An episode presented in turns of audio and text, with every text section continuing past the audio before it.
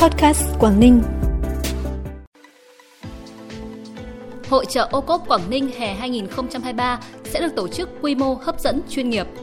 Bắc Giang phấn đấu xuất khẩu 1.500 tấn vải thiều sang Hoa Kỳ. Đưa vào hoạt động ứng dụng Cổng du lịch thông minh tỉnh Cao Bằng là những thông tin đáng chú ý sẽ có trong bản tin vùng Đông Bắc sáng nay 27 tháng 4. Sau đây là nội dung chi tiết.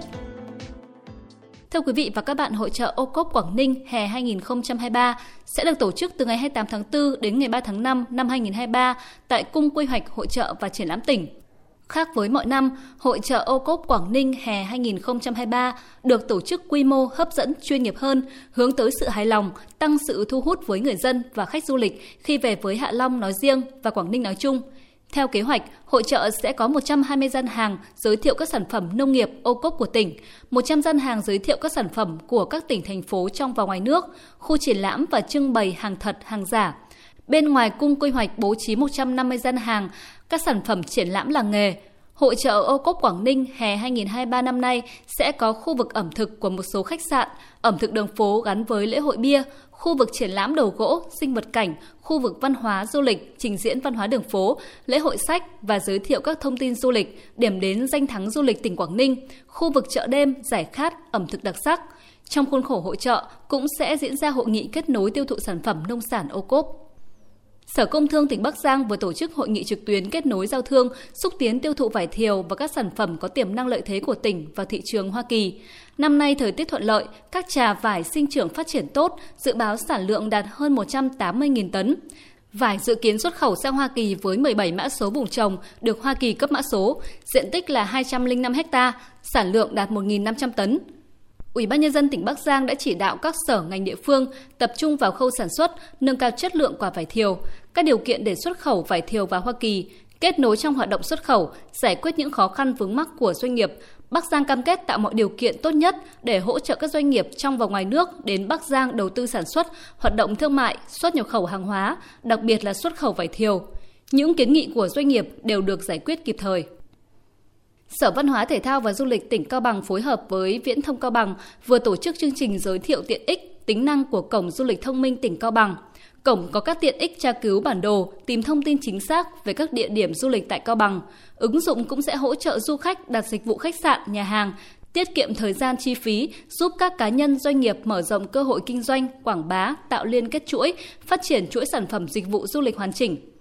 Ứng dụng cũng có chức năng cập nhật hệ thống báo cáo cơ sở dữ liệu cho các tổ chức cá nhân kinh doanh dịch vụ du lịch. Trên Cổng du lịch thông minh tỉnh Cao Bằng, Sở Văn hóa Thể thao và Du lịch tỉnh Cao Bằng cũng đã đưa 5 khu điểm du lịch nổi bật của tỉnh vào thử nghiệm số hóa, du lịch ảo hóa và thuyết minh ảo.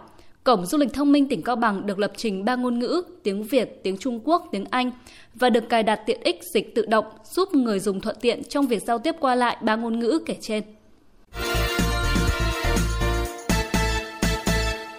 Bản tin tiếp tục với những thông tin đáng chú ý khác.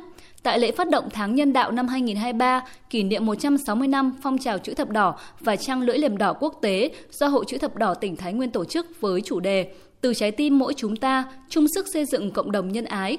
Ban tổ chức đã tiếp nhận hơn 90 cơ quan đơn vị doanh nghiệp và nhiều cá nhân ủng hộ với tổng số tiền trên 4,4 tỷ đồng.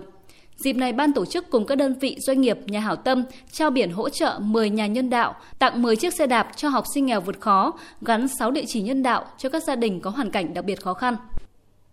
Vừa qua, tỉnh Hà Giang đã tổ chức tọa đàm về xây dựng sản phẩm du lịch mới. Tại buổi tọa đàm, Hà Giang đề xuất và xin ý kiến về việc thu phí tham quan công viên địa chất toàn cầu cao nguyên đá Đồng Văn nhằm huy động nguồn lực cho công tác bảo tồn và phát triển công viên địa chất. Tỉnh đưa ra 3 phương án dự kiến mức thu phí là 20, 30, 40.000 đồng một người một đêm đối với người lớn, 10, 15, 20.000 đồng một người một đêm đối với trẻ em. Tại buổi tọa đàm, các đại biểu cho rằng việc thu phí là vấn đề nhạy cảm, tác động đến nhiều đối tượng. Do đó, trước khi thực hiện thu phí, tỉnh cần làm đề án thu phí và xin ý kiến của các đối tượng bị tác động và nhân dân. Ngoài việc thu phí tham quan công viên địa chất toàn cầu cao nguyên đá Đồng Văn, tỉnh Hà Giang cũng đề xuất thu phí du khách tham quan bảo tàng tỉnh. Bắc Cạn với trọng tâm là khu du lịch Ba Bể đã sẵn sàng đón khách du lịch vào dịp nghỉ lễ tới đây.